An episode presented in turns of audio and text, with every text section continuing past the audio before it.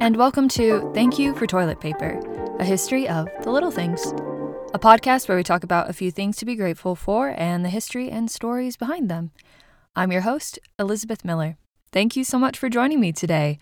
Let's get going. This week's topic was suggested to me by a friend of mine. I am so grateful for her suggestions. She sent a great list and she sent others in the past, so I love that. Very grateful. If anyone else has ideas, please feel free to reach out. It's always fun to learn more about things that hadn't crossed my mind yet, too. So, we're going to be covering a few of her suggestions, and today we're going to be starting with hammocks. The word hammock actually comes from the Spanish word hamaca, and hamaca comes from the words of the indigenous peoples of the Caribbean, the Taino, and the indigenous peoples of North South America and the Caribbean, the Arawak, and their word hamaca, a word which means stretch of cloth or fishnet. Hammocks created by the native peoples of the Americas were typically made of netting, woven twine, or cloth panels strung between two anchor points, usually trees, using rope.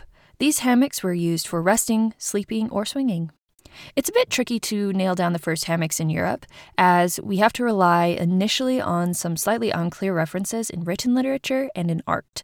For example, some 19th century historians attribute the invention of the hammock to an Athenian politician by the name of Alcibiades in about 404 BCE due to the writings of Plutarch.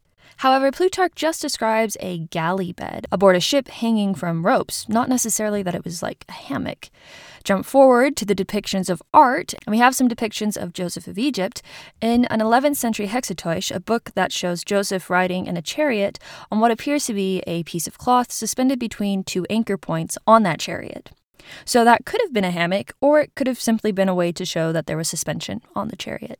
The definitive first depiction of what we know for sure to be a hammock comes about 1330 CE from the Luttrell Psalter, an illustrated book from medieval England by Sir Geoffrey Luttrell.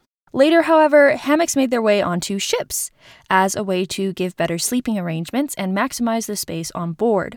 Soldiers and explorers also used this handy device as they explored and traversed more wooded terrain.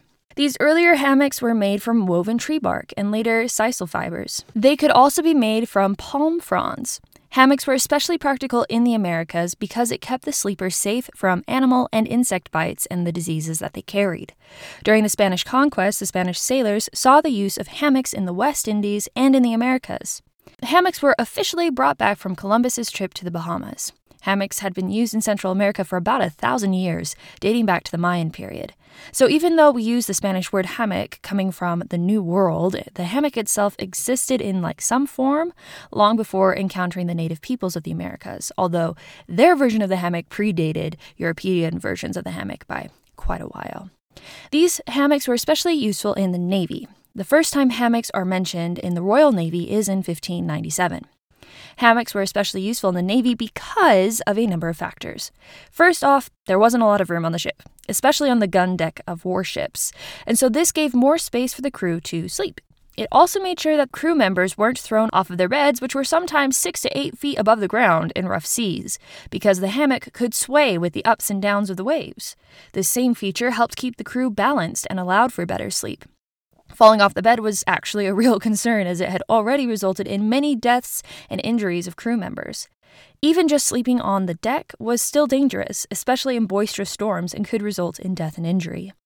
If it was packed right, a hammock could even be used as a flotation device as well.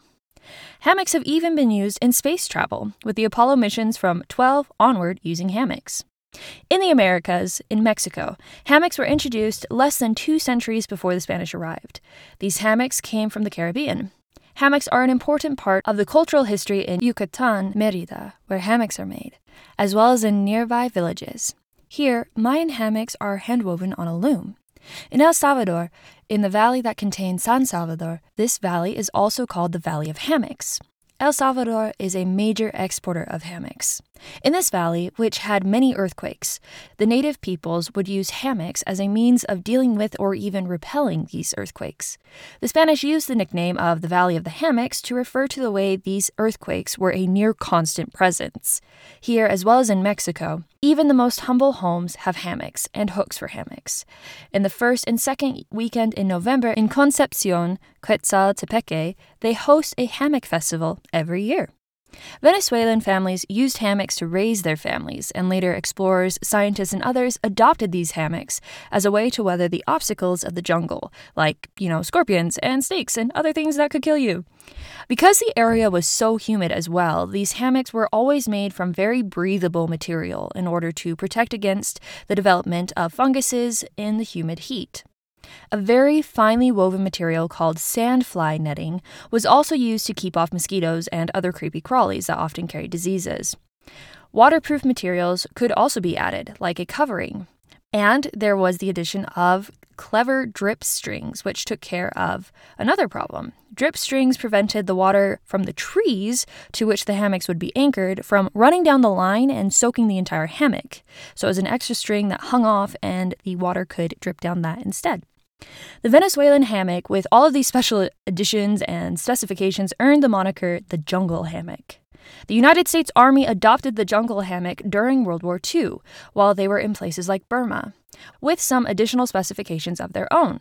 So, initially, though, the Army was concerned about injury from artillery fire, so hanging like up in the trees where they could easily be fired upon was a problem, but this problem was solved by cutting slit trenches and hanging hammocks from there, below ground level, so they were no longer easy pickings for enemy fire.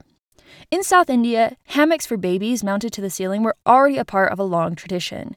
This fabric is very long, which allows it to be hung very high but hang low enough for safety for the children. When Buzz Aldrin and Neil Armstrong reported that they got too cold from sleeping on the floor during the Apollo 11 mission, Apollo 12 astronauts got an upgrade with hammocks. While hammocks are popular in the home, at sea, for hiking and camping, and even on the moon, they have another use. Sometimes they are used to carry the dead and can even be used as a makeshift coffin, on land or at sea.